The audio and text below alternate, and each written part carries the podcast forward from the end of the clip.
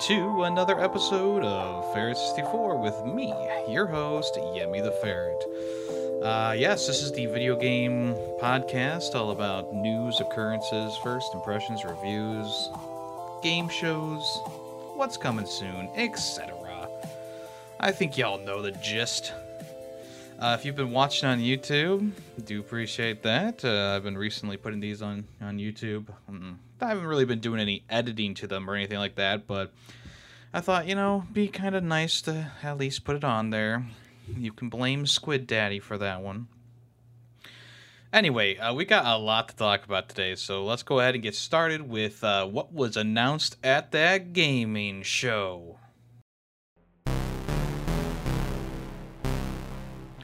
All right, so the PlayStation Showcase was this past week, and uh, that premiered on what? Uh, Wednesday of last week on the 24th? Yes. And we did a little, uh, you know, we did a little watch along. You know, there was a lot of um, interesting uh, things shown off at the showcase, and you know, there was there was a couple like weird things shown off as well, and some things that were exciting, some things that were not so exciting. But anyway, let's start off with the most exciting thing, which was the Marvel's Spider-Man 2 trailer that they showed off. Uh, this was at the tail end of the showcase, and let me tell you, it really did bring it all together. I think about halfway through, the showcase started to really pump out the the jams. You know what I'm saying? Um, and Spider-Man 2 was like the final cherry on top of it all. It was a pretty big cherry though. Like this this was a very lengthy 10 minute like trailer, showed some gameplay, showed some story stuff in there. Um, essentially one of the first things that they showed off was Cav Car Caven Craven Craven Craven the hunter going through a forest and he was like, "Oh my god, I'm getting so bored of hunting." And then the guy comes up he's like, "Hey, New York City is full of freaks." And he's like, "Yes, take me to the freaks." So, uh, you know, it fast forwards to the gameplay and one of the first things that happens is Spider-Man jumps out of like a basement and he has the Venom suit on, which is a huge reveal. Let me tell you that much. I, I believe it is a freaking massive reveal to have that. Um, so I think that this gameplay takes place a couple hours into the game. Uh, my thoughts are that you know because Harry was revealed to have the Venom uh, equipped, you know, the Venom, the liquid equipped, you know. I'm, I'm, saying equipped, but it's like attached to him in like this container that's like keeping him alive or something like that.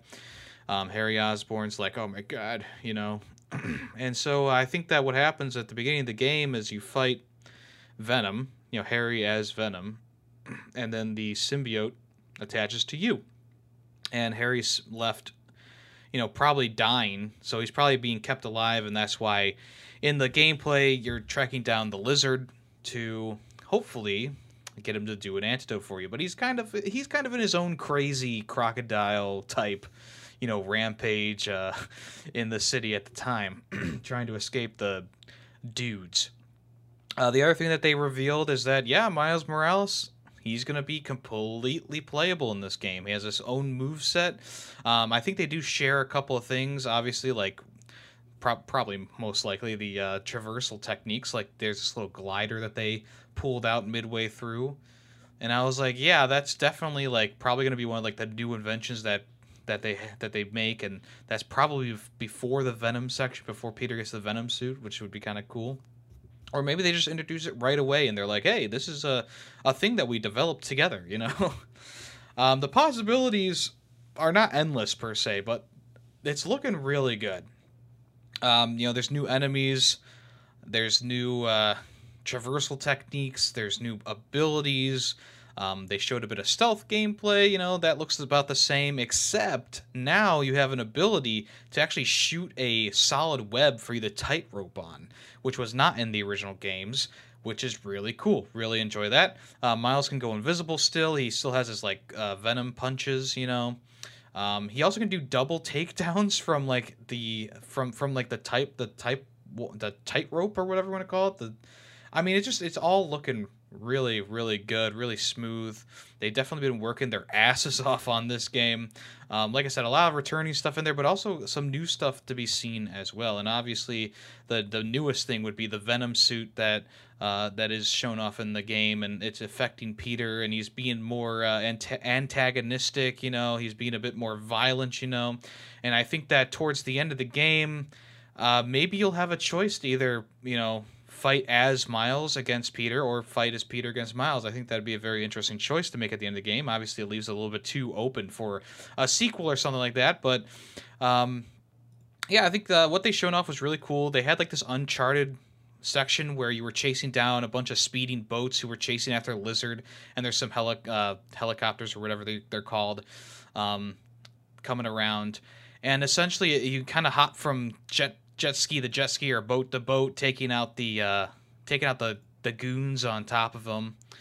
Uh, which was really it was a really cool set piece. Um, I'm I'm I'm I'm very excited for for the game though. It seems like the both elements from both of the Spider-Man games that we have have had are coming around along with some new things. You know, so Ganke's back, who helps Miles. Peter obviously is there.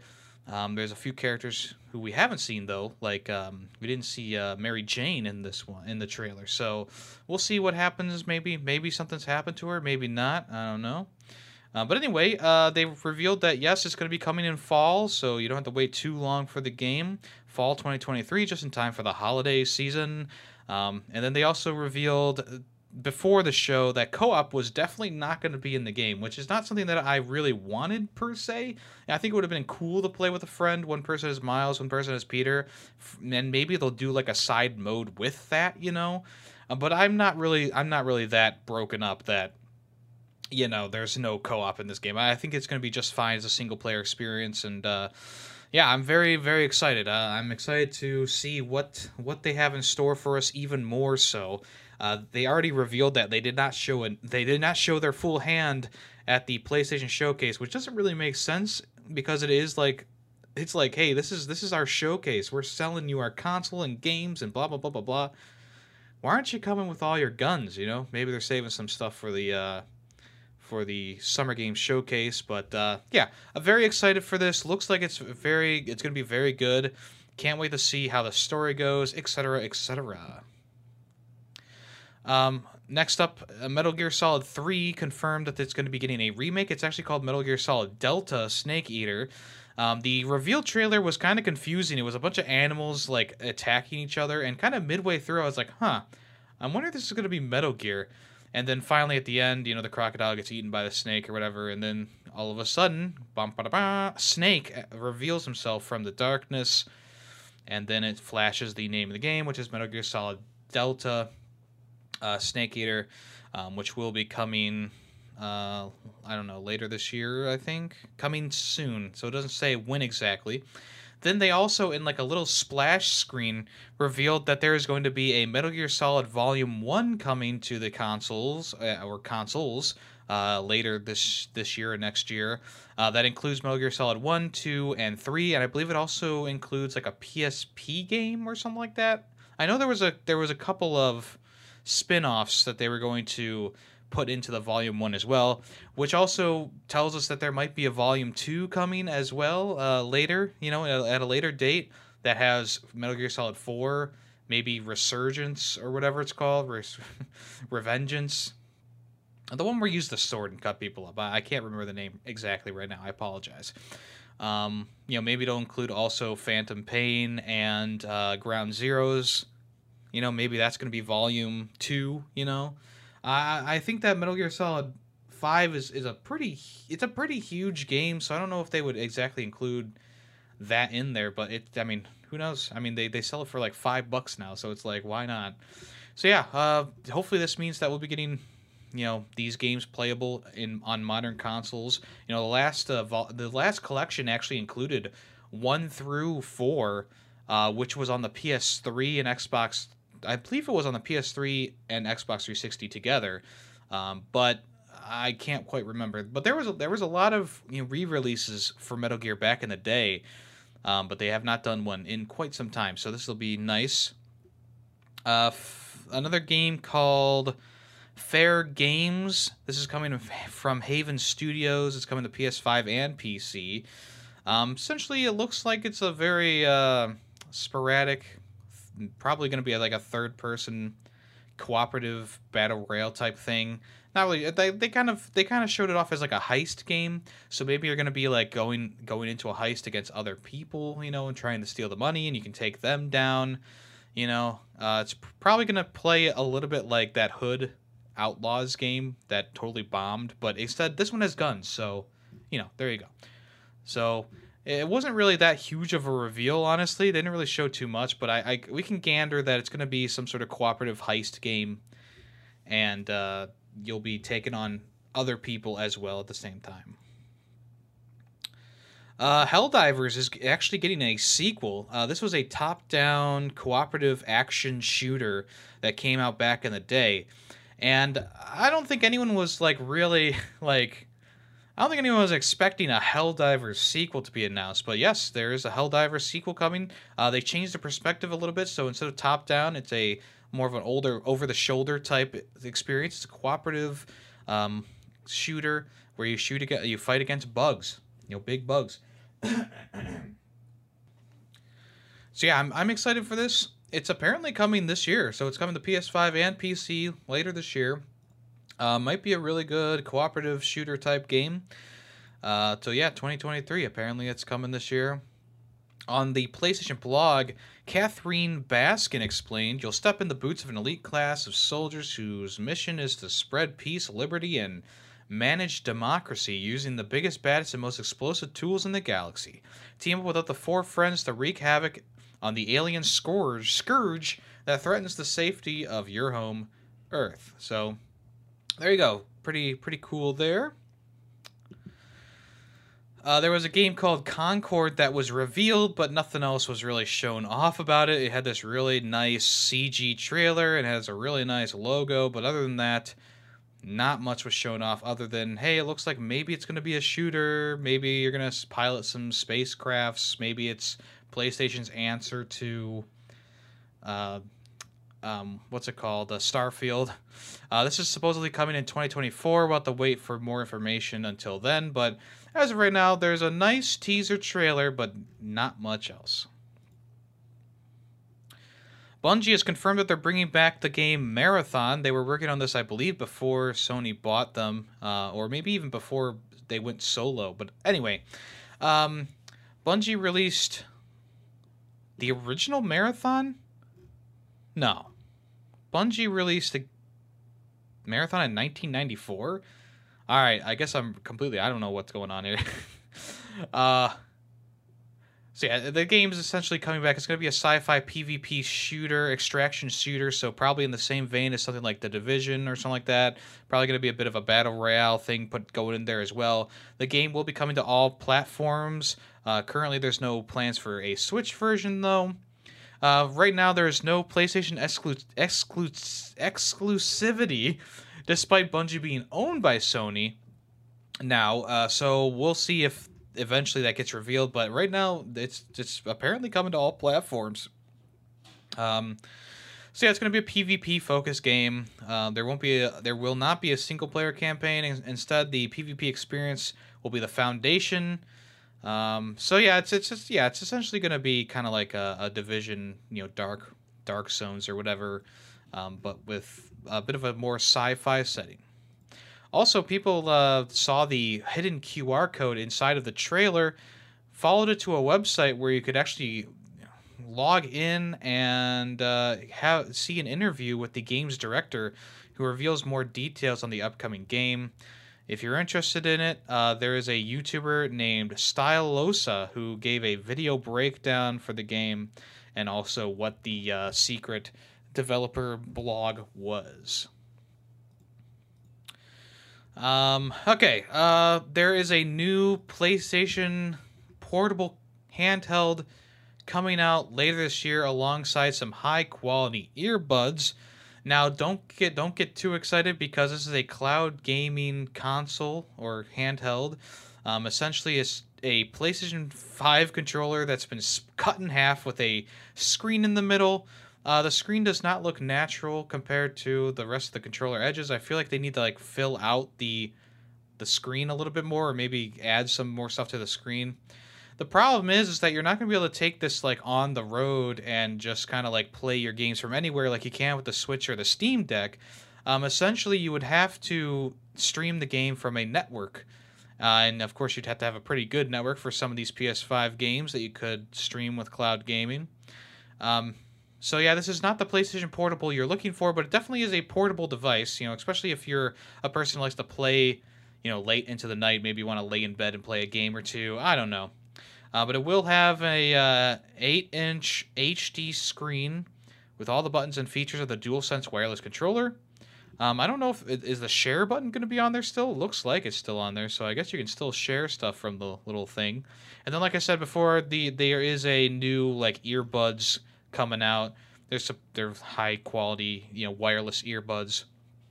Um, so yeah, and you can also stream any game from your PS5 over Wi-Fi too. So you know you can use the um, that streaming feature as well that a lot of people used for the PS Vita when they were you you could literally set up like the PS Vita to stream the game to the console and then play it across like three different consoles with the share play and then get all the trophies for like The Walking Dead in one go. Like it was kind of crazy.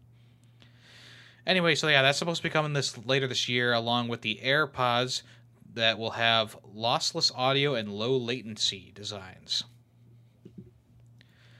Alan Wake 2 was revealed to be coming out October 17th. They showed off some gameplay and they also revealed that the game is going to be completely digital for some reason.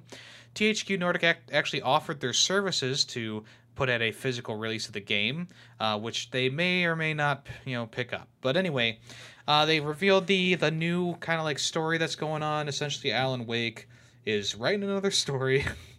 um, and there's this new character that you're going to be playing as uh, called uh, Trinity or something like that. Um, and it's got more of like a Resident Evil style to it, where it's a lot of over the shoulder camera work. You have your flashlight up at all times, of course. Um, so it has some of the same mechanics that we know and love, but it looks like it's definitely more horror based than action based, like the original game was. So this is coming in October uh, October 17th, 2023. Um, it looks like it's going to be pretty pretty cool. So um, I'm guessing that the my idea was that the this this FBI agent that you're going to be playing as is being written by Alan Wake. So like she's she's essentially walking through his story. Might be kind of interesting. But yeah, looks really good. Uh, you can check out that gameplay on PlayStation's YouTube channel, just like with all these things that I'm mentioning here we finally got a look at Assassin's Creed Mirage, and oh man, does this sell the game for me. I actually immediately went out and pre ordered the game because I am very excited to finally play another Assassin's Creed game that's not going to be outrageously large and open world. Um, they definitely looks like they've scaled down the game a bit and went more to the core gameplay that we know and love from Assassin's Creed. I think the sales numbers of this game is are going to kind of show you what the people want. And a lot of people, I've talked to a lot of people, and I've had conversations with people through Discord or whatever. A lot of people want that return to a more original, kind of like straightforward Assassin's Creed game. And even though Valhalla, Odyssey, and Origins are good games respectively, and they've definitely changed up the series for the better, um, they were just wait. They're just too massive. They, they take too long to complete. Uh, there's just so much going on, and it kind of pulls me away from the experience when, you know, halfway, not even halfway through the game, I'm doing menial tasks to try and rank up and stuff like that. In the other, in the old Assassin's Creed games, guess what? You were just Ezio, you upgrade your armor, you upgrade your weapons, boom, bada bing, you were good to go. Uh, so this new character who uh, is um, uh, going to be the main character of this of this game he has like this Assassin's Creed ability that kind of reminds me of the Fear takedown from uh, Arkham Knight, where essentially he can plot out taking down multiple enemies in quick succession and do it for you almost, it looks like automatically, which might be a cool thing for groups of enemies. Um, obviously, it's very, it looks very stylish, looks very much like, you know, those original Assassin's Creed games. Um, Brotherhood is still my favorite Assassin's Creed game of all time, but I'm very excited to try this out. Assassin's Creed Mirage, it's officially coming October 12th. Um, it looks like it's going to be pretty, pretty, pretty, pretty good. Uh, I'm very excited for that. Uh, don't don't uh, don't miss out on this one if you like the old Assassin's Creed games. There is a new action RPG called Phantom Blade Zero coming from a mobile game developer. Uh, it's being developed by S Game, So this is their first foray into console gaming. This is a Beijing-based developer. Uh, they're making this action RPG with a heavy emphasis on the action. Uh, so it looks like it's going to be like a third person action game, kind of in the same vein as Ghost of Tsushima, except it's very much, it's a lot more quick. You know, it's quick gameplay, quick quick action. Um, I was thinking maybe it was like a Souls like, but I don't know. It kind of maybe it's more of a straightforward action game. I'm not really sure at this point. I mean, they showed a lot of trailer off. It was a three minute trailer, um, and like yeah, it looks impressive. Uh, looks interesting. I'm just wondering how all this is going to work together. You know, what's the what's the button presses to do this? You know, what what's the button press to slice somebody in half while you're on a cherry? You know, I, I'm not sure. What I do know though is that the game looks pretty pretty stellar. Um, and that's going to be coming. I, I believe they revealed that it was going to be coming like next year or something like that. Um, so it will be on PS5. No other consoles revealed yet for it. I'm guessing it's not going to be a PS5 exclusive, but you never know. Looks pretty good though. Very interested in that on a rewatch. Another surprising reveal was the Talos Principle 2. Um, I kind of figured that they were going to be making another Talos Principle because the first one is very popular. It's a very popular first person puzzle game. I never got through the entirety of the first game because it is a very in depth, like difficult puzzle game, but I am very interested in seeing how this one this this new one's going to be. Um, they have obviously taken a while to to make it and create those uh, these new puzzles. So yeah, we'll see. I mean, visually, it looks pretty stunning if we are to believe that this is actual in-game uh, cutscenes and stuff. Ooh, excuse me, and stuff like that. Um, so I'm yeah, I'm interested in that. That's supposed to be coming later this year as well. So maybe I should jump on Talos Principle before this game comes out. Um, there'll be new gameplay elements such as gravity manipulation and mind transference. But we'll let you discover the intricacies of these unique mechanics for yourself. So there you go. Pretty interesting there. Next up, from the maker of Grease. I guess it's not Grice or Gris, it's Grease. It's a game called Neva, uh, which kind of sounds like that Design the Skyline album name. Neva is, uh, they didn't really show much of what the game is going to be. I'm guessing it's going to be another one of those, like, hold the right stick to the right, you know, and, and do a few jumps here and there. Maybe some combat mixed in there because the trailer was very combat heavy. Um, but essentially, it looks like some sort of darkness is taking over the land, and you need to guide this young wolf pup or whatever with with with uh, antlers, um, maybe to I don't know somewhere.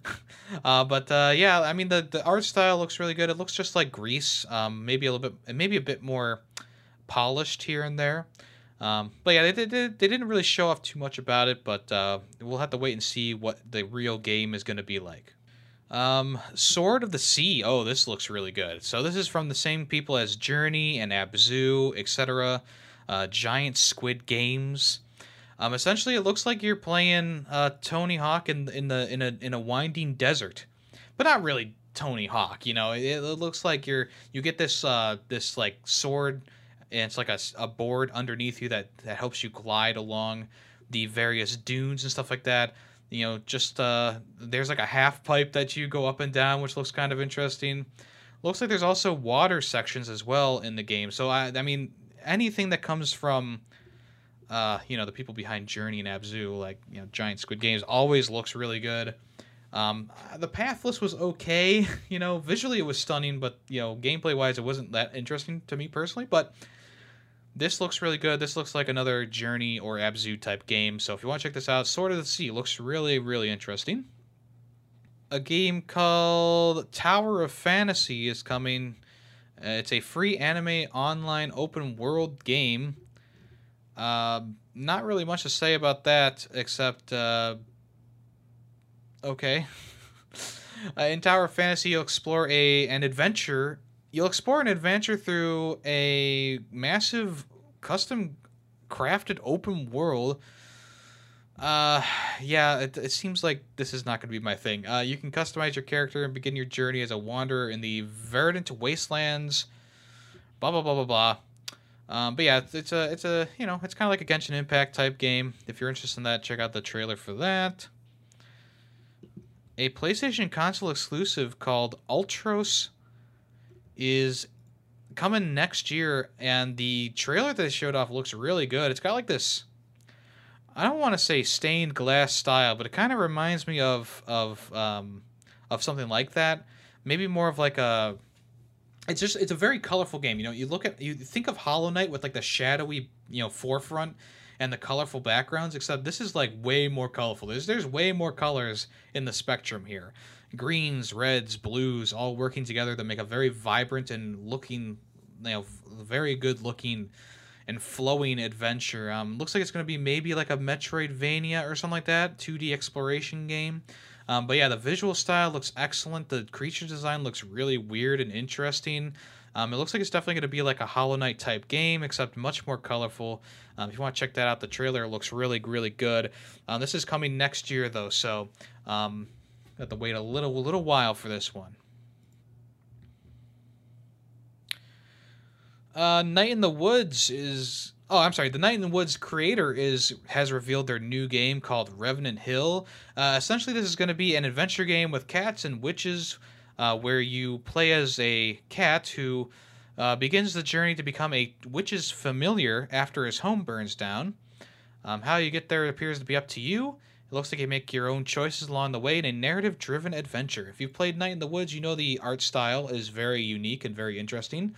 And this one continues that art style uh, with uh, it's the same art style essentially, but it looks really good. So um, there's that. I'm not not sure how the game is going to work or anything like that. It looks like it's a it's going to be a very narrative heavy experience, but um, if you want to check out that trailer, it's available now. It does look very interesting. Does seem very interesting. Oh man. Uh, next up, Cat Quest: Pirates of the Purribean. Um, this is in the same vein as other Cat Quest games. It's like a game where you play as the cat on like a map almost, and then you fight enemies. And this one has a pirate theme to it, so it's speaking to me a little bit here. Uh, yeah, it looks like you go from area to area f- with uh, with uh, your uh, pirate ship, and then there's also like dungeons you can do and stuff like that. Looks like it's coming in 2024. Um, so if you want to check that out, the trailer looks okay. You know, you can wishlist it now if you want to. But yeah, this is coming in 2024. looks looks good. Looks interesting. Dragon's Dogma 2. This was a pretty big reveal. They showed off some gameplay for Dragon's Dogma 2, which the last one was like 11 years ago or something like that. Looks like it's going to be a very uh, polished looking game, you know, visually. Um, they they showed a lot of like magic abilities and stuff like that. Um, if you're a fan of Dragon's Dogma, definitely check out this trailer. I'm sure there'll be more coming along soon, but uh, looks like uh, looks like it's gonna be a very vast and open adventure. Um, lots of really interesting stuff going on in this trailer. Hard for me to explain, but there's a lot of mythical creatures, a big booby harpy, you know, a dragon, a troll, all the stuff that you expect from a medieval fantasy game. Uh, a game called Granblue Fantasy Relink. It's another anime aesthetic kind of game. Uh, kind of like a steam. It's almost like steampunky in a way. There's like flying ships and stuff like that. Massive enemies. Uh, looks like you play with a group of heroes. Um, no release date just yet, but it did get a release window. It's targeting a 2023 release. Um, so probably towards winter, it says. Uh, yeah, I mean, not much to say about this one. It looks like your average, you know, adventure, action adventure, JRPG kind of game. Um, but if you're interested in that, please check it out. please check it out. For me, uh, Final Fantasy 16 had a trailer done. Nothing really new to, sh- to talk about here. Just it looks really good still. Um, I think they had a bit more story going on in this trailer. If you want to check that out, I don't want to like I don't want to spoil anything if you're if you're trying to be like completely you know zero information. Um, but this you know looks pretty good. You know, I mean I'm yeah, I'm happy to see more information about that. They showed off a trailer for the Plucky Squire, but no new information on when it's going to be releasing or a window or anything like that. The game still looks incredible. I'm still very excited for it.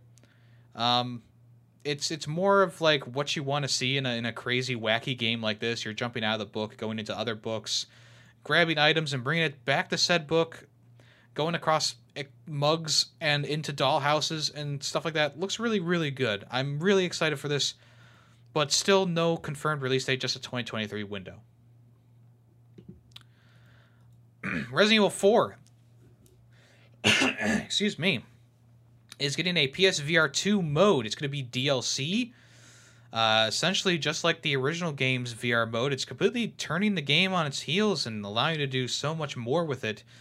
It's hard to say how this will exactly affect gameplay. Probably will feel a lot like the Resident Evil 8 VR mode, or maybe even Resident Evil 7. Um, but yeah, a pretty interesting reveal there. Was not expecting this. um, but yeah, essentially, uh, you play through the game in the VR perspective instead of in the first person or third person. So should be kind of interesting. No release date yet, but uh, it is a free DLC. They're saying it's a free DLC. So once it comes out, you'll be able to play the game in its entirety in VR. Uh, but no confirmed release date yet. No release window either. Just know that it's coming to PSVR 2. Uh, Beat Saber is available for the PlayStation VR 2 right now. There's a free upgrade for people who already own the game on PlayStation VR, the original one. Uh, also, it's it's a it's launching with the music pack, the Queen music pack for fourteen dollars. Uh, you'll get another one bites of dust, Bohemian Rhapsody, crazy little thing called love. Don't stop me now. I want it all. Killer Queen, One Vision, somebody to love, Stone Cold Crazy. You know, uh, we are the champions, and we will rock you. All available for Beat Saber in the music pack. Pretty cool that uh, you're getting this for free if you already own the PSVR version, which I believe I do. Um, not sure how different the VR2 version will be. Maybe it'll look a little bit better, maybe play a little bit better. I don't know. Maybe a little bit less hassle to set it up, for sure. Uh, if you want to check that out, Beat Saber is available now. The indie physics sandbox game called Teardown is coming to PS5 and Xbox in the near future in 2023. Uh, this is like a heist game where essentially you break into a place, you grab the loot, and then you escape. Um, it's it's it's a very much a sandbox. You could pretty much blow up and destroy anything uh, on the map, uh, except for maybe ground, the ground that you're on. so yeah, it looks kind of interesting. Um, never played it myself, but uh, yeah, it's coming to PS5 this year. If you want to check that out when that comes around. Um, Foamstars. This is uh, this is Square Enix answer to Splatoon essentially. Uh, the announcement trailer was weird. It actually dropped my my uh, grade for this state of play or PlayStation Showcase by like one letter grade because it's just so ridiculous, so stupid. But it also looks maybe a little bit unique. You know, the foam kind of makes mountains and stuff like that, so you you have you have more verticality to, to the game than Splatoon, I guess. But essentially, it is just Splatoon. I mean, there's a lot of moves that I recognize from Splatoon in here, so it's not like they're not even trying to hide the fact that this is like just a Splatoon ripoff. Maybe clone is a better way of saying that because it does look like it, it, it has a different style. You know, the foam makes things a little bit different, but there's a lot of stuff that you will recognize in here that will tell you like, oh yeah, that's just that's just Splatoon. um, so yeah, I'm not like super jazzed about this, um, but uh, you know, who, who who wants some who wants foam? They also made sure to put the cute anime girl in the forefront for the trailer too. All right, Street Fighter 6 showed off a trailer. Um, not really much to say about this, just a little short story trailer. It's it's, it's exactly what you expect. You essentially pick a trainer and they teach you moves and stuff like that. So I'm guessing it's going to kind of be like that where you you know, choose a guy and kind of copy a move from their move set, add it to your repertoire, and then eventually you fight the big bad guy and become a legend. There you go. Street Fighter 6. Five Nights at Freddy's had a reveal. Help Wanted 2 has been revealed that it's going to be coming out. Um, this will be in development for PSVR 2, so it is a sequel to its other VR counterpart. In a blog post, they said it's improving on the original title. Help Wanted 2 introduces several new, brand new mini games that bring you face to face with familiar characters and locations from the series past. But all is not as it seems on the new job. It'll be up to you to brave through the horrors to try and figure out the truth. Nothing was really revealed other than the basic premise. So um, you know the the, the the the short cutscene was pretty much just like, "Hey, it's help wanted too, baby," and that that was it. That that made everyone cream their pants. Arizona Shun, Sun, Arizona Sunshine 2 was revealed for the PSVR 2. Uh, it looks like they're taking the idea of like a truly gore-tastic experience like Dead Island, uh, Dead Island 2, and turning it into a VR game. Uh, this trailer was chock full of energy and comedy and everything in between. Um, and it looks like they're definitely improving on the original game. Uh, it looks like it's going to be more of like an open world kind of experience if we are to believe what they're doing is real gameplay, you know, being able to manipulate and move body parts and weapons and stuff like that in any way and in, in, in so many different fashions, plugging a zombie's mouth with a grenade and pulling the pin, you know, kind of stuff like that. Yeah, is going to be a very interesting experience. And also, you, you have a dog with you in the game. So, what is not to love about that? Um, the game is coming in 2023. So, if you want to check that out, the trailer was pretty funny, pretty good. Not going to lie. Ghostrunner 2. Very, very excited about this. I love the original Ghostrunner game that came back and came out in like 2020 or something like that. And Ghostrunner 2 was actually announced back in 2021, but now we're finally seeing gameplay footage for the for the game. It looks like there's going to be like a motorbike in the game, you know? Uh, but it looks like it also has like the same like one-hit kill but be killed kind of stuff. Um, I'm very excited for this. Didn't really see too much about it, um, but uh, yeah, very excited about that. I, I really love the original Ghostrunner, so I can't wait for Ghostrunner 2. Immortals of Aveum, Uh, this is a magic wielding game, kind of like a first person shooter, but you're using magic to shoot things, which I guess is different from your average first person experience. Um, so yeah, I mean it looks okay. I mean they they kind of made like this big deal. There's a lot of like light stuff going on and everything like that. But uh, yeah, I mean it just looks fine. I'm not gonna say anything too positive or negative about it. And finally, for today, for this section, um, there's going to be a game called Towers of Aghasba coming out. This game kind of reminds me of like a like a Horizon type game where it's like a survival crafting experience though, and there's no robots.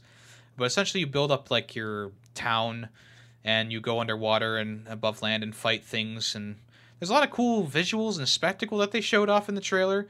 Um, but essentially, it looks like Horizon, but with building, with base building, and that's coming next year as well. So, all in all, what did I think of this showcase? I thought it was like a B, a B, um, which I, I felt like that was a that was a good number for it it wasn't really until more than halfway through that we finally were getting like actual reveals that I was like really excited for or really wanting. Um, there's a couple VR games that looked interesting. You know, we got some looks at some other ones as well. Um, uh, but there was some, there was, I mean, there were some good trailers in here, but a lot of stuff that was not coming until next year, which for a PlayStation showcase, I understand you want to show off things that are coming out that are very interesting or maybe interesting looking, but you know, I would love to see more games coming later this year than next year. You know what I'm saying? And and that was a big thing. You know, Plucky Squire not giving us a release date. You know, why even show it at that point? You know. Um, but th- th- there was some really interesting stuff that happened in here. Marvel Spider-Man 2, like I said, knocked that up a whole grade. Metal Gear Solid remake confirmed. Um, the Marathon coming back. Uh, Helldivers coming back. Assassin's Creed Mirage. Alan Wake 2. Uh, VR version for Resident Evil 4. You know, a lot, a lot, of good stuff in here. So I'm giving it a high B. I thought it was pretty good. Um, if you want to check out the whole thing, obviously you can watch it on YouTube. All right, here's a roundup for everything that was announced at the Warhammer Showcase, or whatever they called it. The Warhammer Skulls Showcase in 2023. Lots of Warhammer stuff. If you want to check out anything, just go ahead and go over to the Warhammer YouTube channel or the Focus Home Entertainment YouTube channel and check out these trailers. Uh, one game called Warhammer Age of Sigmar Realms of Ruin. Uh, wage a campaign of brutal conquest in a realm shattering real time strategy game set in the Warhammer Age of Sigmar Sigmar Nuts universe. uh, command four unique factions in a dynamic battle as part of a story driven campaign and test your mettle against warlords after uh, Warlords from Afar in online multiplayer. Pretty interesting. You know, the trailer was a bit deceiving because it looks like a third person action game, but it's actually a RTS, so there you go. They showed off new uh, gameplay for Space Marine 2, which looked fantastic. Uh, the gunplay, the visuals, the thump, thump, thump of your feet. all stuff you really know and love from the original game. Looks even better in this one, so I'm very excited for that. Uh, following the games, following games, workshops, Skull Showcase, Focus Entertainment, and Saber. Uh, blah, blah, blah, blah. Okay, nothing new there. It's coming soon to PlayStation 5, Xbox, and PC. Blood Bowl 3, they're adding in a new team called the Lizard Men. Uh, this new team will have people who look like chameleons and lizards. The Lizardmen, these cold blooded creatures, are ready to take the field with their unique blend of strength and agility, making them formidable opponents in the Blood Bowl pitch. Now, I know Blood Bowl 3 was panned pretty critically. Angry Joe made an entire rant about the game. And uh, you know what I say, you know, yeah, you know, I don't, I don't really mind Angry Joe, but when watching him kind of go deep into like the content that was locked behind paywalls and stuff like that was kind of deterred me from buying the game um, if you want to check it out, though, be my guest. All right, there's a new content drop for Darktide coming out called Rejects Unite. Uh, this will be the latest update for Darktide, offering new content, including new missions, new enemies, and a revamped earnable cosmetic shop and more. Um, so yeah, it looks like they're doing a bunch of stuff that people were asking for. first off, um, but yeah, this is a, this is one of those horde type games. Uh, but you're kind of like, I mean, it's kind of unique in a way that there's like a mix of uh, I don't even know. Shut up, Yemmy. All right, moving on. PowerWash Simulator is getting some Warhammer 40k DLC to be announced, though, when that's going to be coming out. Um, the trailer only showed off the, you know, the the power washing gun, pretty much revealing the Warhammer thingamajiggy. So maybe we'll be cleaning some, you know, Space Marine armor. Maybe we'll be cleaning up corpses. I don't know. yet yet to be seen. Warhammer 40k Battlesector Orcs DLC is out now. Uh, this is new DLC for Warhammer 40k Battlesector, introducing a new playable faction called the Orcs. Which, I mean, duh. Orcs are like huge in the Warhammer universe, but yeah. There you go. If you're a fan of that game, boom, bada bing, you, you can play as the Orcs now.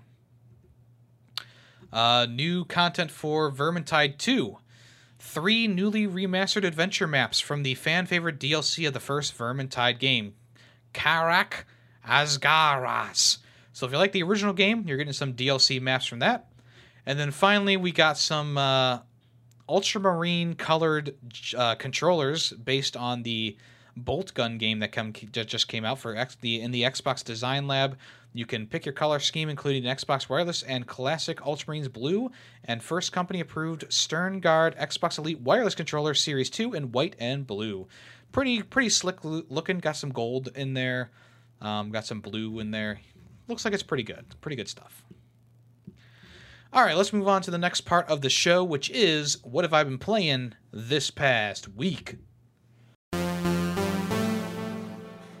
All right, I got four games to talk about today. I'm gonna try and hit them out of the park here with these with these first impressions and reviews. The first game to talk about is the Lord of the Rings Gollum that just came out this past week, and uh, it's a game that I was interested in because we didn't really see much about it. What we did see was Gollum or Smeagol climbing on walls, hiding from enemies, etc., etc in the initial reveal trailer for this game, they showed off the decision, uh, the the choices you would be making, and what would happen? It, w- it would zoom in on Gollum's face. There would be multiple choices rotating around your head, and you would choose one. And they stripped that down completely in the final release. It's very bare bones. It doesn't really matter for this for story stuff. You know, maybe you have one decision or here, there, here, or there, but other than that, it really doesn't make a difference. And the whole thing where like you convince Smeagol or you convince Gollum to do something or another thing was also stripped down completely. Just the bare bones, the most bare bones thing ever. Like think of the Life is Strange before the storm, where you would play as Chloe and like convince people to do stuff by, you know, persuading them with strong arguments or whatever. Take that, but strip it down even more, and what do you got? You got Gollum. You got the Lord of the Rings Gollum here. I am very disappointed with this, not only because it was so much money to buy it, it was like a $50 game. Um, and but I'm also very disappointed that like the game just doesn't have a lot going on, you know? if the game was at least interesting in the gameplay category, I can forgive it for its lackluster story. You know, telling the story of what Gollum did before he hunted down Frodo and the and the Fellowship in the Fellowship of the Ring. You know, great. You know, I I I I I'm interested in seeing how he escaped from Mordor or you know, whatever whatever he did. Like it, it's an interesting concept, but the execution is very lacking here. The story is very lackluster. I would say the first five chapters of the game, maybe even six chapters of the game, are just you doing various tasks for the orcs uh, because you're a slave. So you you pick up pe- dead people's cards, you herd animals into cages, you do meet you know you do platforming across things to pull switches. You know you you you uh you spy on someone for the Candleman, and it's just it's just all these like mediocre tasks that make the experience really, really boring. And that first like couple hours of gameplay or couple chapters of gameplay of you just doing nothing really weighs this game down in my opinion. You know, if you if you're going with first impressions for this game, you're going to be very very down in this game. You're probably you're probably going to call it the worst game that you've ever played, the worst game of the year. Is this game worse than Redfall? it's it's hard to compare the two, but I'm leaning towards yes. At least Redfall had some entertaining gunplay in there. At least it at least it stimulated you a little bit, you know. Um, but this Gollum game is, is really just the bare bones experience that I was not expecting. I was expecting there to be more going on, but the trailers that they revealed to us slowly over the years, that's just it. Climbing, climbing, and doing basic uh, stealth and stuff like that. There's really not much going on. I mean, early on they introduced like, oh, you can kill orcs. Oh, you can hide in bushes. Oh, you can do this. And they completely forget about that for about five chapters in the game until the, you're finally trying to escape. And now, oh yeah, you can kill orcs again. Oh, you can hide in bush bushes again. It's so annoying. if they had cut out like that first five chapters of the game, maybe keep chapter one as a prologue. You know, if they've cut out those chapters where you're stuck in the prison, that'd be great. Just cut right to when you're escaping because that's when the game actually becomes interesting. When you're escaping Mordor, you're escaping the prison, you're escaping the Eye of Sauron. That's when the game gets interesting. You work with this dude to get out through the sewers. You go from cart to cart trying to hide from orcs. Uh, and then it all culminates with you leading the guy into Shelob's lair and, and either deciding to spare him or kill him with with you know with with this giant spider, and that was all actually pretty well done. The visuals improved so much, the gameplay improved. It was still janky, but it's it improved. There was more going on. The story actually got interesting, and and all culminated into that fi- finale with Shelob, you know, and and you ran away from her and led her to the dude. If you you know whatever. I thought the game was over at that point, but then it kept going. And now I'm in like the elvish woodlands, right? And now you're doing the same thing that you were doing in the prison, where you're just stealthing around enemies, quote unquote, elves, trying to escape. And it's the same fucking thing now. And even though it's more interesting because you're in like a different environment, the visuals are much more interesting. Like, like the visual style is supposed to be like this watercolor kind of like pasty looking doughy looking type textures which i think if they fully committed to that it would have been fine. But there's so many things in mordor that just look out of place unnatural bad right? But then you go to the elvish area and it like it all looks good. Like it looks good. Like it doesn't look bad at all. The the textures look better. The the the graphics like meld with the characters everything looks natural. But you go back to mordor you think about mordor and how it's you know it's all browns and blacks and grays and there's fire and blah blah blah. It just doesn't look good at all and it actually hurts the game in general. Take out that mordor section boom you have a much better game. You probably have a much better perspective of these gra- of the graphics in this game. Because make it past like the seventh chapter or get to the sixth chapter when you get out of the prison and the visuals immediately become better because there's warm light flooding the area stuff isn't just brown and black it actually looks vibrant and alive and then you get to the elvish area and it looks even better the graphics definitely work better in a more brightly lit, brightly you know greens and blues and shine water looks a lot better. Here's the big stinker though. Gollum, aka Smeagol, looks bad.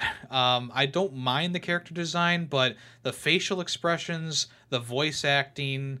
Uh, I apologize if you're listening to this and you did that stuff for the game. I I just I'm not into it. I, I think that it's not that great. Now there was a reveal for a Lord of the Rings MMO kind of game, and they had a Gollum voice, and it sounded terrible. It definitely sounds better than that, and I think the difference between Smeagol and Gollum are pretty good, you know. But I think in general, how they wrote Gollum, not that great.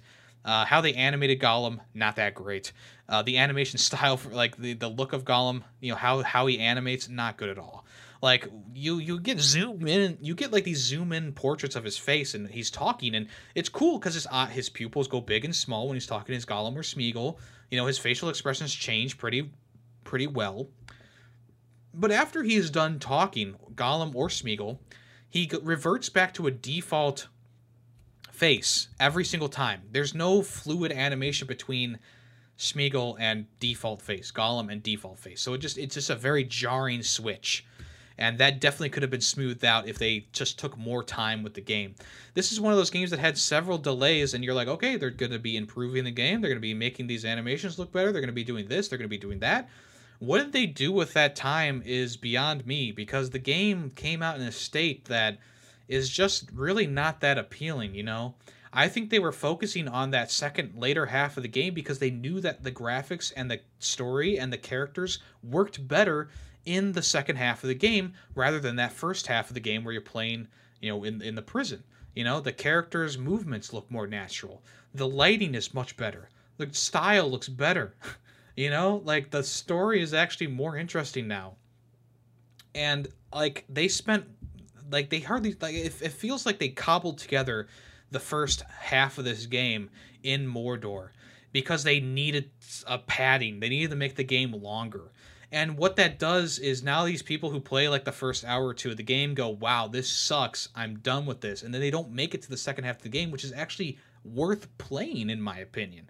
That sec- the second half of the game so far has been entertaining. It's been interesting. It looks better. It plays a little bit better. I mean, it's still janky. Like I said before, it's still janky. Like sometimes Gollum won't grab onto things, or like a thing will look way too high to jump to, but then you can jump to it and he randomly latches himself to it. So it's like there's still stuff like that that will make that makes the experience still lesser, but it's an improvement. So instead of this game being like a 1 out of 5, it's actually more of like a 2 out of 5 now for me personally. The second half of the game has definitely improved my standings with the game, and I think it's definitely bettering my experience. We'll see if it continues that. I stopped. Uh, I stopped uh, a, a, little bit into the elf area, um, but now I I, I kind of see where that DLC with the elfish voices. I kind of see where that it's that that that was used here and there, but there's not enough elvish language to justify the three dollar price tag for that DLC. Right?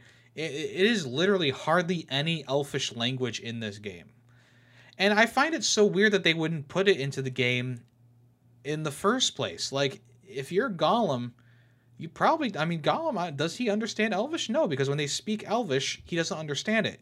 Even the subtitles aren't aren't aren't translated. So why would why would these elves be standing around talking English when they're around elves? I understand when when Gandalf's there. I understand. They'd be they'd be speaking English to him. So that voice pack really kind of makes the experience kind of bland because now instead of hearing elf the elvish language the beautiful elven language now we're just hearing english and the, the, the, the drab subjects that these elves are talking about while you sneak past them. So that actually did makes the experience lesser having that dlc picked out and having a price tag on it. I'm playing it without the dlc i'm not giving them any more money at this point. You know so it's unfortunate that um, that they chose to do that because it actually makes the experience lesser. I would rather hear the Elvish language when these people are when these elves are talking to each other than English.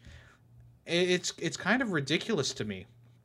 In a lot of ways, actually playing it and going, you could have just made this one percent more interesting by having the speak speak the Elven language. You know, that would have been so much more interesting to me personally because the subjects they're talking about while you pass them are just like, hey, how you know how how, how are your parents doing? Oh, hey, uh, don't forget to do this. Hey, it's been a really great time fishing. Like, it's stuff that I don't care about. But if you put in the Elvish language and I don't understand it, boom, way more interesting. you know, you don't know what they're talking about, and you just hear this language.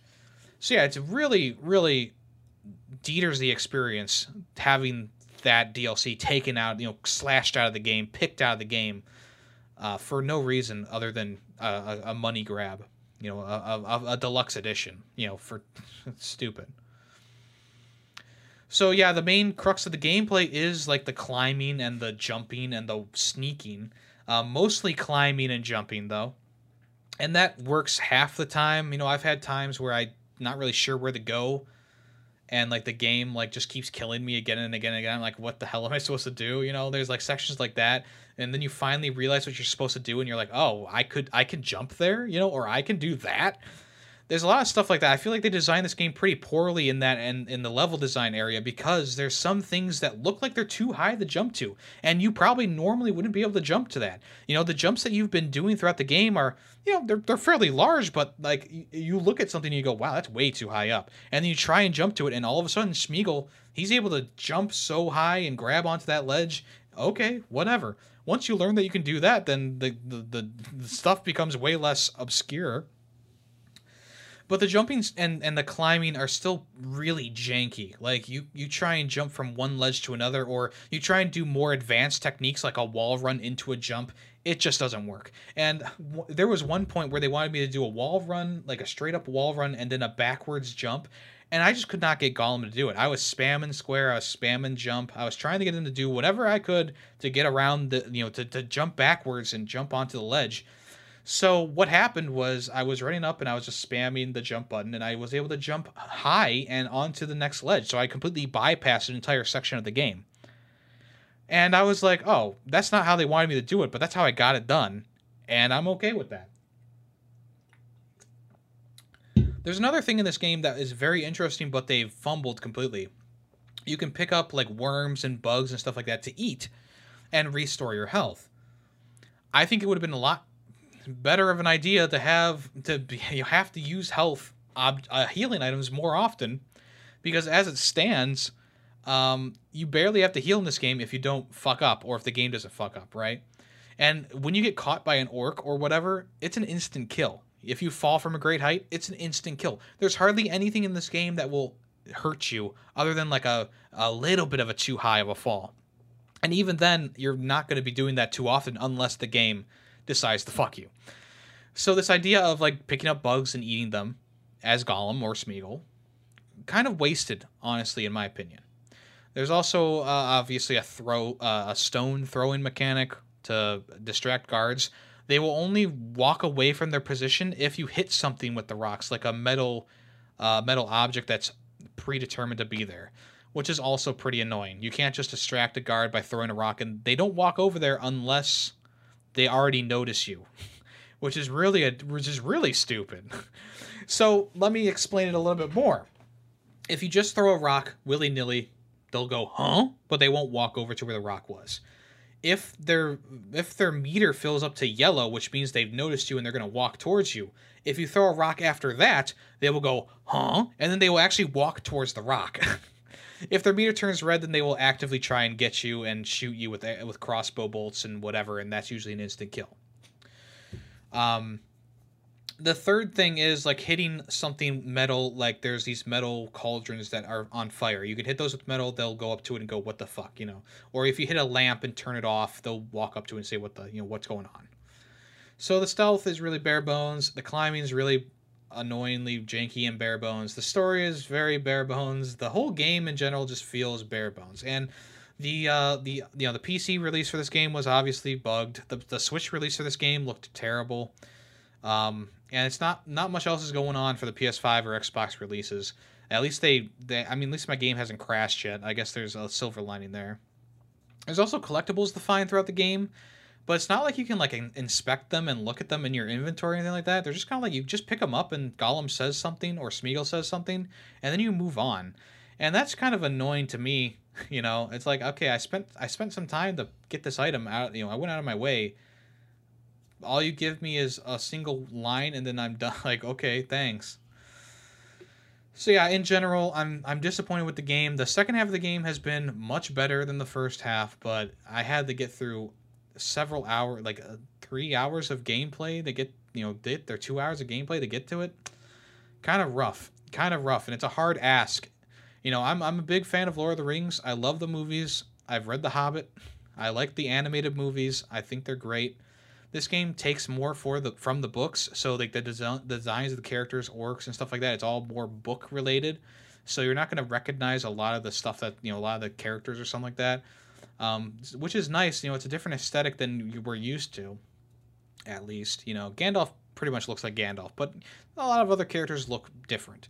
And they, they, they obviously they'll throw like these Easter eggs in there as well. You know, like you, you can you go into this area inside the prison and they're building the siege towers that they're going to use at Minas Tirith in Return of the King. You know, they're building the big battering ram with the wolf face on it. You know, which are you know those are interesting things, and I like that. You know, it's it's interesting. It, it, it's a cool visual, but it's it's it's not that interesting the platform around it and have like fixed camera angles like look did you see did you see the wolf head? This is in the movie. This is this is in the movie later. This is it's like okay i get it you know? I don't care but i get you know i get it. So yeah i'm, I'm interested to see how the game's going to finish up. I think i have like four or so more chapters left but um it's so far it's really been like a very disappointing experience especially with the whole decision making thing and and the and the and the mechanic where you um you have to uh you know talk with Smeagol or talk with Gollum as Smeagol and convince them to do something you know? It's just it's it's so bare bones. It's even it's even worse than the life is strange beyond the storm stuff which is kind of the lowest of the low you know? And like that that visual flair of having the you know the the the things you can say circling around your head and you know the, the, having to convince Gollum by choosing the right thing while it's circling around your head that's all gone and that would have made the game a lot better you know it, would have been harder to keep track of what you want to say you know it would have been it would have been a challenge to convince Gollum if you have like all these different things floating around and maybe you say the wrong thing on accident because the wrong thing is in the forefront you know that would have been much better of an experience but as is as it stands right now um, cannot recommend this. Definitely wait for a sale. And um, if you're a fan of Lord of the Rings, this untold story of Gollum, I think you can kind of guess how it goes just from using your imagination. But I won't give it away. So yeah, right now not uh, not recommended um, until a sale comes around at least Redfall was on Game Pass. You know, that's the one saving grace for Redfall. It was on Game Pass, so I didn't have to spend any money for that. But I'm a sucker because I'm a fan of Lord of the Rings, and uh, I'm a sucker. I'm a big old dummy. All right, moving on. Uh, Warhammer 40k Boltgun. I was excited for this game. It's a boomer shooter. It has a pixel art aesthetic. Uh, you use the various weapons of the Space Marines, and you uh, conquer cultists and demons on your journey to uh, get stuff for the Grand Inquisitor, whatever they're called. Uh, so yeah, you, you essentially fight through cultists, chaos, space marines, um, demons, toads. You know all these different uh, you know uh, enemies in a boomer shooter format. So you have the bolt gun, the the you know you have the regular bolt gun, you have a shotgun, you have a plasma rifle, and you have like a heavy bolt gun and those have pretty much been the only weapons I've seen so far. I'm not done with the first segment of the game yet, but I've been playing for a couple hours now, and, I, these chapters are really long. The one thing that's holding me back from truly loving this game is the level design and how each level just feels the same. You go up and down elevators, you're in like these same areas, you're getting the same keys to unlock the same doors. It just it, do, it doesn't do enough to really make itself different. You know, it just every area kind of looks the same. You know, sometimes you get a snow area, sometimes you start on a cliff face, sometimes you uh, have some green goo on the walls.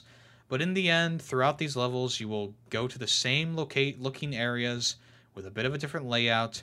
And that's unfortunate because I'm enjoying the gameplay. I think the game's great.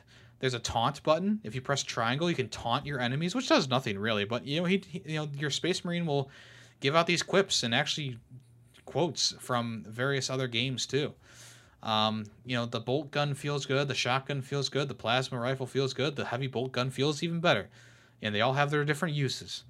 Um, but the main thing that I'm concerned about is longevity. You know, will I be playing this game in a couple weeks and still feeling high on it? And I already got to say, no, I don't think so. I think that this is a, uh, I think it's a good game in general. It's a good boomer shooter in general.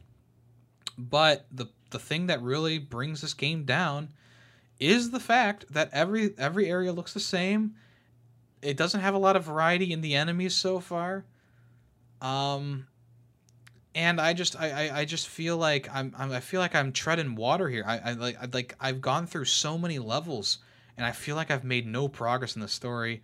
I haven't even gotten to the end of the first chapter of the game, which is mind-boggling to me because I've played like 10 or 15 levels so far. And the ending bosses and stuff like that, they're just bullet sponges. There's really no unique stuff about them. They're they're big and they got they got a lot of health. If you use the bolt the heavy bolt gun, you, you can you can melt their their health bar. I think I'm a bit more down on this game than I am positive right now, and I think it's mostly because it's just kind of been like a samey kind of experience, you know? Even though the gameplay is good, the sound effects are great, the soundtrack is amazing. The different areas you go to just are not selling me on the game. And, you know, every so often they'll stop you to do like a cleansing, you know, you got to kill all the enemies in an area. That becomes a little bit annoying when it happens over and over again, one after the other. You know, there there was this really cool bridge area that had like holes in it. I thought that was a pretty cool cool aesthetic. If you fell, it was an instant death, or you could have the enemies fall. But other than that, there's really been nothing to really, you know, bring me out of my seat and go, whoa, you know. Um, and I don't think it's a problem with me not being like that into Warhammer because I love Space Marine. You know, it's a it's a bit of a uh, a bit of a you know hidden gem, I guess you could say. You know, so I, I, I mean, I don't, I don't mind the Warhammer universe. It's just this game has just kind of been a bit of a like a slow burn in terms of story and and and um, you know, just having something new happen. You know, there's been really nothing new that's been added to the game since I've started playing. So all in all, Boltgun, if you like Warhammer, you're probably going to really like this game. If you like boomer shooters, it's a pretty good boomer shooter. The one annoying thing is there's no like one quick press button for like melee. You have to like charge your chain sword and then melee. And then you gotta mash L2 to keep meleeing, you know, if an enemy has more health. Which I don't mind, but it's one of those things that I you know, I'm I'm so used to Doom or Quake or something like that where it's like a real you know, everything's real quick and, and precise.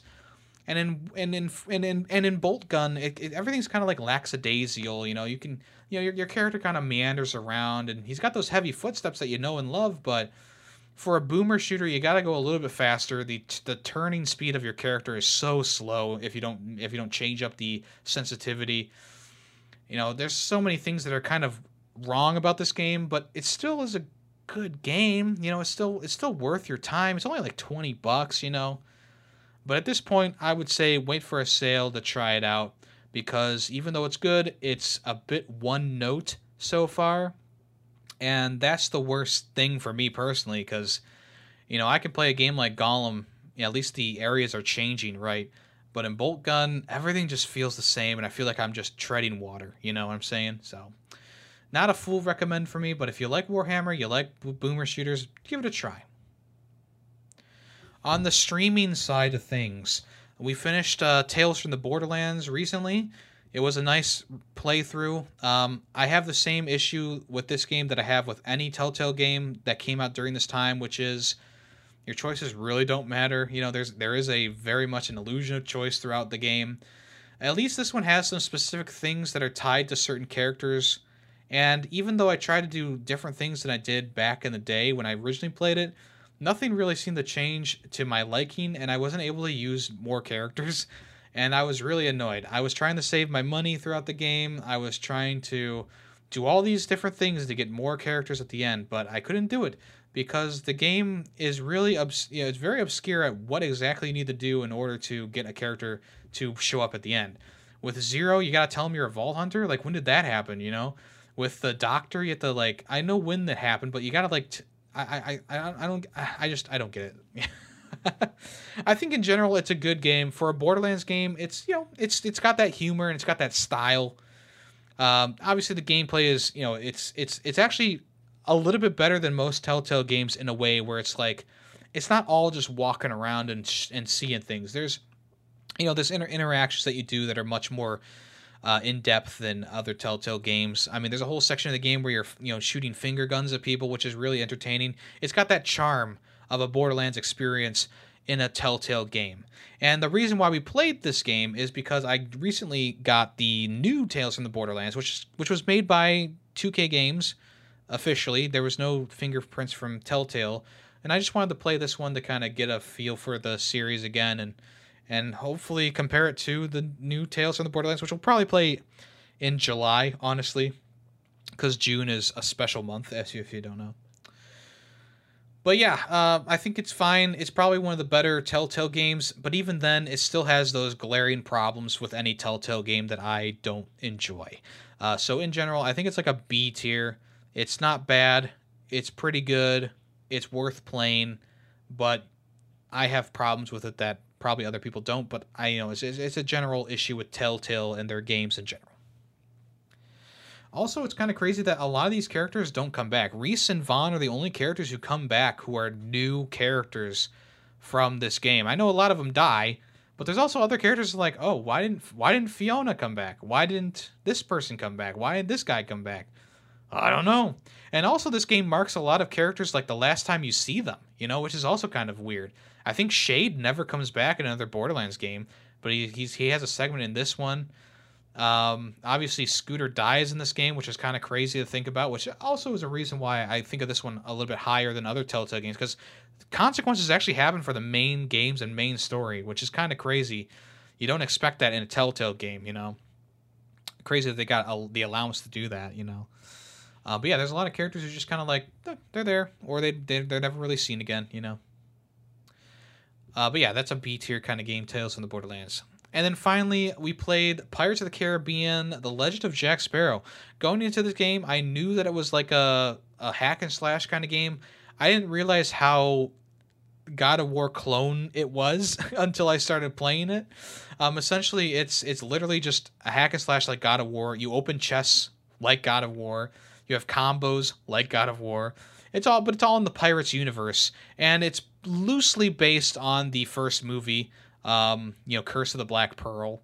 And essentially, you loosely go through the events of the story while also having all these different th- events going on as well. These new events that you never heard of. So, you know, it, it starts off pretty on the, you know, pretty, pretty, in a pretty good spot where, like, yeah, this is definitely the story of the game and or the movie and blah, blah, blah. And then all of a sudden it pivots and Jack starts telling a story about how he went to China and defeated um, these like guards who are spirits and like a giant dragon. And you're like okay it's cool but okay. And then it pivots again where it's like oh we got stuck in the arctic and now we're beating frozen vikings. And you're like okay. And then you get trapped on the island the rum island and now you're you're battling giant spiders and sand monsters. And then it all culminates with the end. You know you fight captain barbossa who is like the most tanky enemy i've ever faced in my life his health bar is is crazy big, and then the finale is you escape the get the the uh, the hang the hang the noose. You escape the noose. Um, essentially, the whole game was a story that Jack was telling to bide time for their escape. You you beat the uh, the ending boss. This is like a trio fight, and then you destroy the fort, and then you leave, and that's the end of the game. In general, I do think it's a hidden gem. I think that this game plays pretty well. It's a pretty goofy and fun experience. It it definitely doesn't take itself seriously eh, sure, it's a little janky here or there. And yeah, sure, the story beats are kind of weird, and there's some enemies who are much more annoying than others. But in general, I think it's a great tie-in game. Um, I think it's actually a true a, a, a, bit of a hidden gem on the PS2, and you can actually buy it. You can still buy it now for pretty cheap. It's like twelve bucks. There's there's a guy on eBay who was selling brand new sealed copies that were never sold, and uh, it's crazy. it's crazy. Um, so if you want to check it out, I definitely would recommend checking it out if you have a PS2 or if you uh, if you want to emulate it, that's fine too. I think it's a pretty fun experience. It's a, it's a little glitchy, a little janky, but in general, I think it was pretty good. And you might enjoy it yourself if you like God of War or, or hack and slash type games. And I'm gonna put it in the B category. Pretty pretty good for for a tying game. All right, let's move on to the next part of the show, which is what's in the news. All right, first up, Sony uh, put out, or not Sony, but Naughty Dog put out a statement about the multiplayer mode for um, The Last of Us Part 2, uh, which was called uh, Factions, Last of Us Factions. Um, essentially, they Naughty Dog put out a random tweet with a update about the game, and it's because they were sort of forced to do this because Bloomberg actually put out a report uh, talking about how the game was in dire straits. The Naughty Dog tweet reads as follows. Uh, give me a second to load it here. The Last of Us fans, we know many of you have been looking forward to hearing more about our Last of Us multiplayer game. We're incredibly proud of the job the studio has done so far, but as development has continued, we've realized that what is best for the game is to give it more time. Our team will continue to work on the project as well as our other games in development, including a brand new single player experience. We look forward to sharing more soon. We're grateful to our fantastic community for your support. Thank you for your passion for our games. It continues to drive us. Um, so essentially, I mean, what this tells us is that like they are definitely not putting all their time into this multiplayer experience, and it seems like they're going to be putting more team, you know, more members on this new single player game, which could be Last of Us Part 3, could be a completely new thing, new IP. We'd have to wait and see on that. Um, essentially, what happened though, reports say that the um, uh, the leader of Bungie, who was the lead behind the Destiny uh, game, obviously, uh, he actually came into the studio and played a bit of the multiplayer game and said that it was uh, needed more time. he said that it was a pretty um, lackluster experience, uh, and he was also he also brought up uh, thoughts about the longevity of the game and making sure that players get the most time out of it that they can. Um, so uh, essentially, what this means is that they're probably going to be working more on this game, but it also could mean that they are going to be taking members away from this factions game, and eventually it'll be silently canceled, and we will never hear from it again. I had predicted that we would hear something about the multiplayer mode at the PlayStation Showcase that came out on Wednesday, um, but almost ex- immediately after following that, you know, the day after, they revealed that uh, yeah, it's, it's been a, it's been a bit of trouble, and we we might never see it. What was this faction game going to be? You might ask. Uh, well, I I I I was pr- I'm pretty sure it was supposed to be some sort of battle royale in the Last of Us universe with the Last of Us controls, which I thought might be pretty good. Um, you know, they showed off some key art with like the cruise ship and stuff like that. I'm like, yeah, that's definitely like a place that you would battle somebody inside for the loot or something like that, you know. And I'm sure that there would be like, you know, infected around and stuff like that, clickers and stuff, kind of mixing up the gameplay. You know, you're able to to uh, you know have a clicker go and attack another you know group of people. You can lead them to them. You know, I think that would be kind of cool. But as it stands, seems like this is not going to be around anytime soon and it could possibly be uh, on the way to being canceled. But we'll have to wait and see, of course. Uh, Star Wars: Knights of the Old Republic. KOTOR did not appear at the state of uh, at the PlayStation Showcase like I predicted, um, but we did get an update from the development studio saying that the development was well on its way and that it, they were just deep in the middle of the development process. So that's why we did not see anything um, recently in the PlayStation Studio uh, announcements. Um, so we'll have to wait for more information on that. Maybe they revealed it way too early. They probably revealed it way too early, much like with most games. Um, so they're knee deep in development stu- and development of the game. Uh, so we will wait to hear or see more about that in the future. Let's take a step back real quick. Lord of the Rings Gollum, uh, the studio behind the game, uh, was it Nan, Nan Nacon? Um, put out a statement saying that they were sorry for the game and how it came out. In the statement, they said, Dear players, we would like to sincerely apologize for the underwhelming experience many of you have had with The Lord of the Rings Gollum upon its release. We acknowledge and deeply regret that the game did not meet the expectations we set for ourselves and for our dedicated community. Please accept our sincere apologies for any disappointment this may have caused. Our goal as a studio as a and as a passionate Lord of the Rings fans always have been to tell a compelling and immersive story-driven adventure. Crafting a story with Middle-earth as our playground has been the greatest honor and the biggest challenge we have faced so far. At Daedalic, we understand that the game's success relies on the enjoyment and satisfaction of its players. We genuinely value, value your feedback and have been actively listening to your voices, reading your comments, and analyzing the constructive criticism and suggestions you have provided. Our development team have been working diligently to address the bugs and technical issues many have experienced. We are committed to providing you with patches that will allow you to play and enjoy the game to its fullest potential.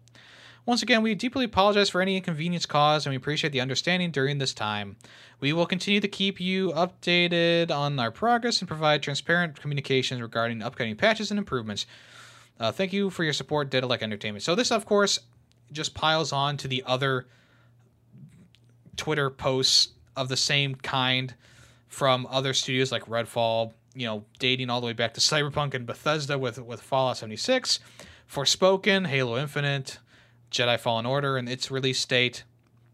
And now Gollum has joined the ranks alongside The Last of Us, actually, strangely enough, almost on the same day. Why the team had to come out and apologize is not so sure to me. Um, apologize about the state that the game was in. I mean, you guys just made an abysmal kind of game, and you've de- you delayed it for so long. Like they could have delayed it again. You know, delay it for another year. I don't care. Uh, just put out a game that's that's relatively playable. But my new theory is that they needed to push this game out, get paid on it, to start work on their next Lord of the Rings game, which was recently revealed uh, by Daedalic that they are working on another Lord of the Rings game, codenamed It's Magic. It's going to be a 3D action adventure game that will transport the character into a lush world full of mythical creatures and magic. Apparently, um, a German language publication points out that Daedalic took roughly 2 million euros to fund uh, from the German government to fund the Gollum project. Um, so I'm guessing that they are taking that and more for this 3D action adventure game. According to the description of the project uh, from the Federal Ministry of Economic Affairs and Climate Action of Germany, uh, it says that it will tell a story from a perspective of a character which not has which has not been told before. Um, so yeah, they, they, they I think they're dumping the Gollum game. They're saying we can't delay it anymore. We just got to put it out and maybe fix it while we go. And it's probably because they want to put more people onto this new 3D action adventure game that they're going to be producing, which is kind of shady. It's almost like the guys who did the final, you know, season of the Game of Thrones were just pushing out some shit because they wanted to make a Star Wars project that they were put on, and then they were fired from that. So because Daedalic has the Lord of the Rings IP, they have all the information they need. They have contact with the, you know, Cerulean people, or whatever you want to say, the the J.R.R. Tolkien um, people.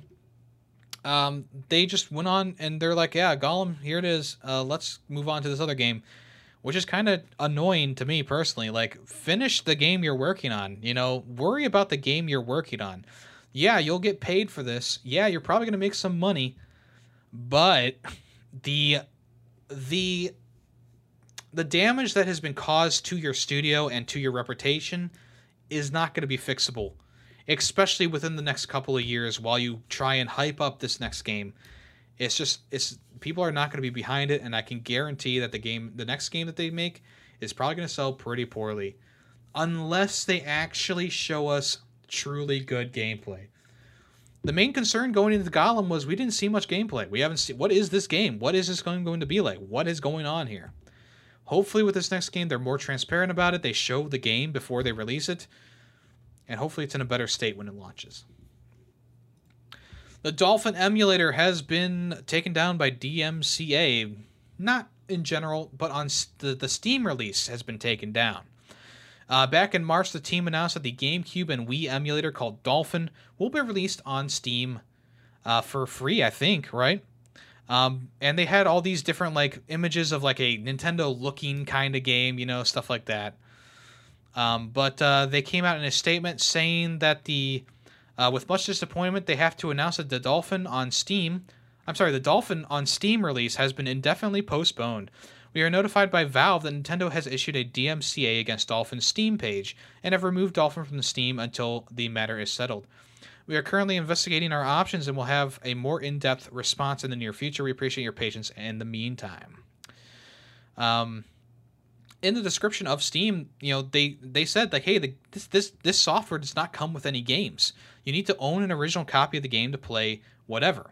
The game was also promised to support 4K d- displays, modern controllers, and NetPlay with fully open source code, and it was a free download, of course. Um, there are other emulators on Steam like RetroArch and, and stuff like that, but it seems like Dolphin emulator is hitting too close to home for Nintendo. Uh, a data miner and Nintendo Life user call named Luigi Blood highlighted a part of the DMCA, revealing that the Wii common key in the source code of the Dolphin emulator was the problem. The Dolphin emulator operates by incorporating the these cryptographic keys without Nintendo's authorization and decrypting the ROMs at or immediately before runtime.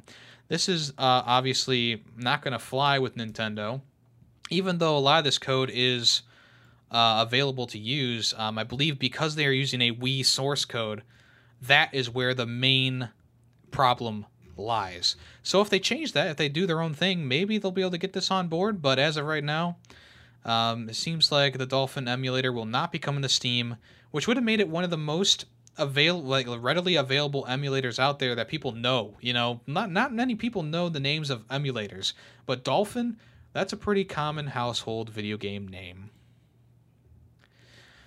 All right, the uh, uh, the Xbox Game Showcase in 2023 will be shown in 25 different movie theaters across the United States on June 11th. Uh, whether it be on Twitch, Facebook Live, YouTube Live, or yes, in a in a local movie theater, you can check out the the uh, Xbox Game Showcase along with the Starfield Direct, which is immediately after the Xbox Game Showcase. To receive a ticket and uh, passcode for the event, you need to sign up at Xbox FanFest by May 31st at xbox.com/fanfest. Ticket details will be sent on June 1st. Um, ticket sites open on June 2nd. Tickets are free and will be first come first served basis. Um, so yeah, I guess it's not detailed where you know these theaters are going to be located, probably across across the U.S. But um, kind of a weird thing to do with it being so readily available across you know streaming platforms. Kind of a weird thing to put it in theaters, but eh, you know whatever. Kind of interesting. You'll get ten dollars worth of snacks to use on whatever you want though if you sign up. So it's probably going to be a big chain movie theater, probably Atlas or something like that. Not Atlas, um, Regal or something like that. Speaking of the movie theaters, the Mario movie is now the third biggest animated movie of all time. It just surpassed Incredibles 2, uh, which made 1.243 billion globally. Uh, so yeah, Mario has officially gone past 1.248 billion. The only animated movies that are ahead of it right now are Frozen 1, which made 1.284 billion, and Frozen 2, which made 1.45 billion. Um, it's already expected to pass these no, at least Frozen one. Uh, but uh, it's already passed things like Toy Story three, Lion King, Finding Nemo, Despicable Me, Minions, etc., etc. So, yeah, pretty crazy. Um, it's the biggest.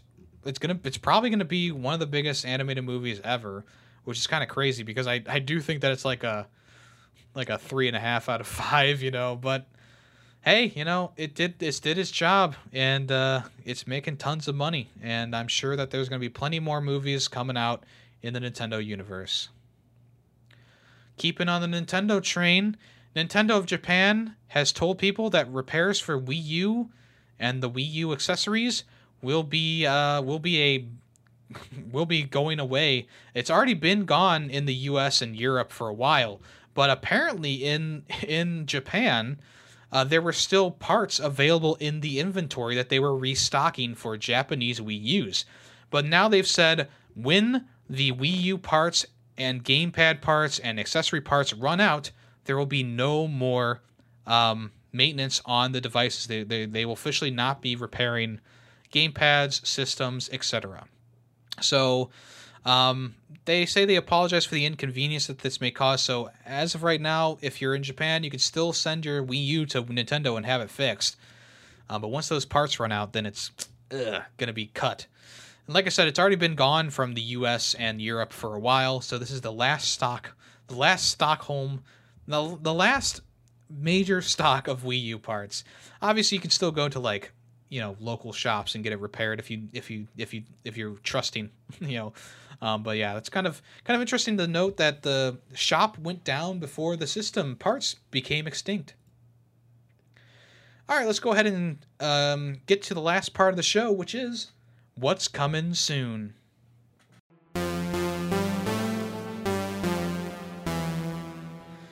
All right, there was a big spotlight for Alone in the Dark on THQ Nordic's YouTube channel. Alone in the Dark. Uh, this is a reboot, um, which is coming out on the 25th of October, 2023. Uh, in the showcase, they showed off a lot of gameplay and what was what was happening with the story. Um, essentially, it's it's an over the shoulder kind of game like Resident Evil. People have been calling it like a um, you know Walmart Resident Evil at times. I'm not sure about that. I mean, I think the graphics look pretty good. Obviously, there's some stuff like that we didn't really see. Like we didn't really see any combat, even though we know one of the characters has a gun. We know there's going to be puzzles in the game, a la Resident Evil style. Uh, so yeah, this Alone in the Dark game. There's actually a demo available right now. Um, if you want to check that out, it's the prologue, which will get you kind of into the characters and the basics of the gameplay. Um, this game is loosely inspired by the 1992 original. Uh, you'll be able to get your first taste of the title as part of a demo available today on the PlayStation Store. The prologue stars supporting character Grace Saunders has been inspired by Alone in the Dark's 2's infamous Jack in the Dark demo. And while the gameplay is a is um, there's not much gameplay. Obviously, it'll, it'll differ from the main game that you play. It's it'll be nice to explore uh, the chilling backdrop of the Der Derceto Mansion, which is where the game's going to be uh, based. So yeah, um, definitely inspired by recent games like Resident Evil. Um, if you want to watch the whole showcase, it's on THQ Nordic's YouTube channel for Alone in the Dark. Um, I think they've done a pretty good job of giving this game a glow up, kind of like how Resident Evil did to Resident Evil 2, 3, and I guess 4. Um, but yeah, if you want to check this out, demo's available now, and uh, the um, YouTube video is pretty interesting if you want to check that out. New DLC is coming to Mario and Rabbids Sparks of Hope called The Last Spark Hunter. Uh, in this update, uh, the development team is teasing the second DLC. Um, in this one, you're going to be going to a uh, place called the Melody Lands, Melodic Gardens.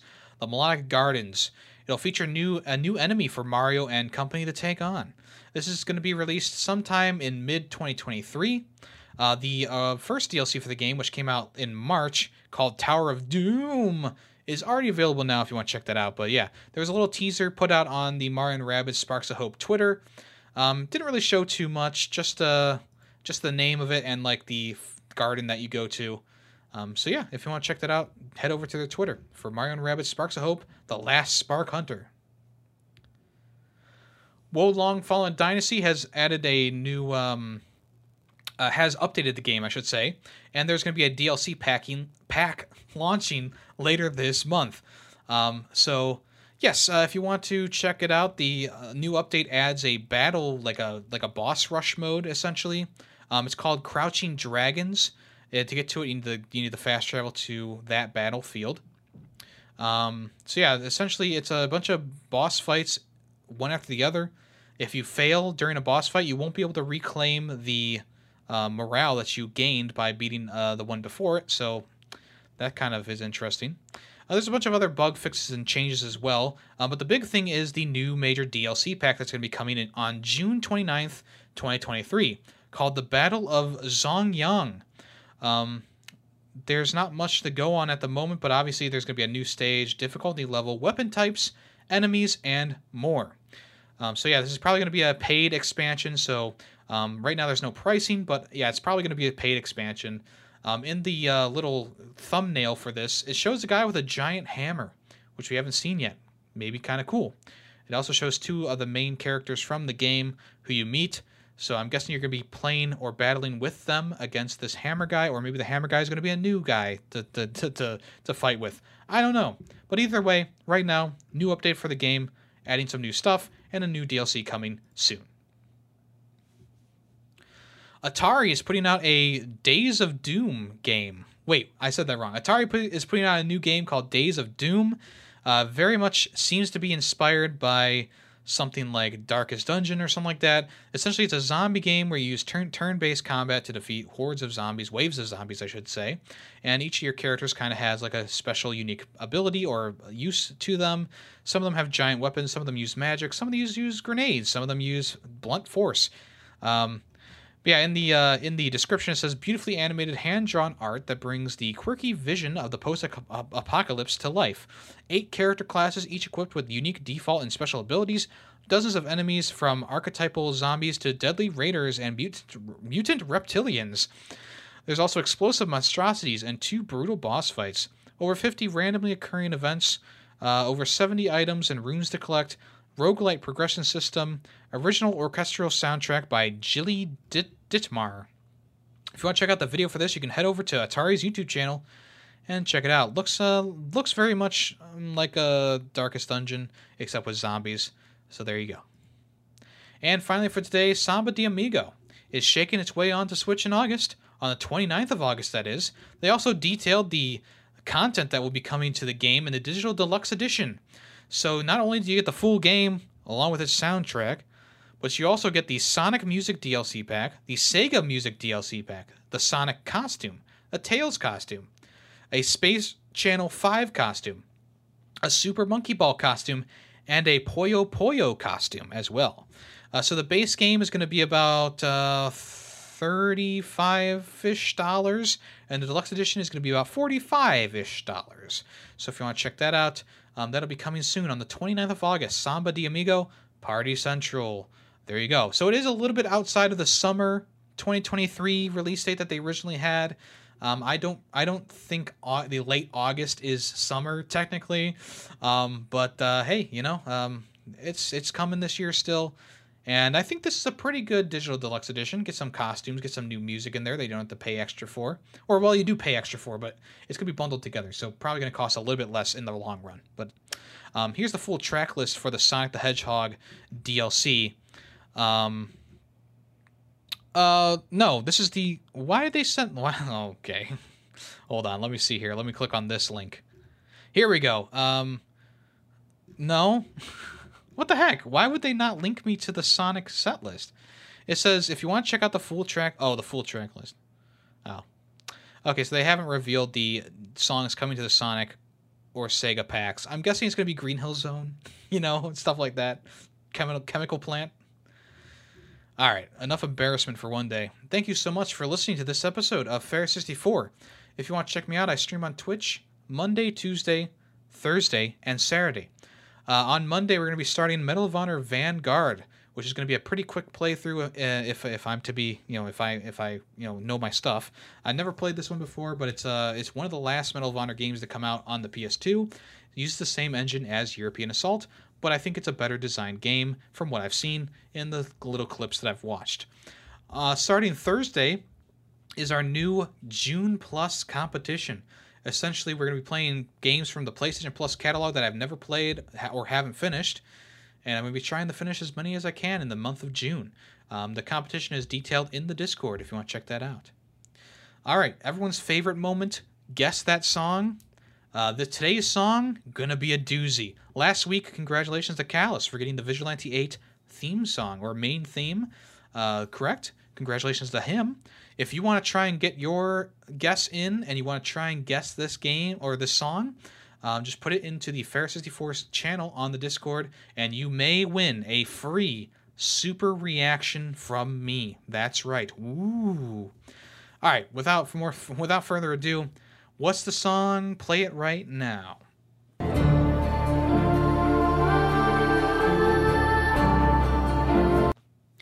All right, like I said, if you get that right, you'll get a free super reaction. If you want to check out anything else that I do, it's all at Yemmy the Ferret, whether it be YouTube, Twitch, Twitter, etc. If you want to follow my VODs channel, I'm putting I'm uploading shorts there now. You, uh, Yemmy the Ferret VODs. You can check that out if you want. And then also I do another podcast called Film Freaks with a Z, where we talk about movies. Me and a group of friends talk about a single movie in each episode. The latest episode is about Sgt. Pepper's Lonely Hearts Club Band, and the next one's going to be about Inglourious Basterds. You want to check that out when it comes out next week. All right, folks. Thank you so much for listening. I am Yemmy the Ferret, and I am out of here. I'll talk at you next time. Bye bye. The Ferret 64 podcast is owned and edited by Yemmy the Ferret. The song Nightshade, used in the intro and outro, is owned by Adhesive Wombat. Small sound clips during the podcast were made by Yemmy the Ferret. News sources include NintendoLife.com, pushsquare.com, and purexbox.com. All opinions video game related are my own. Thank you for listening.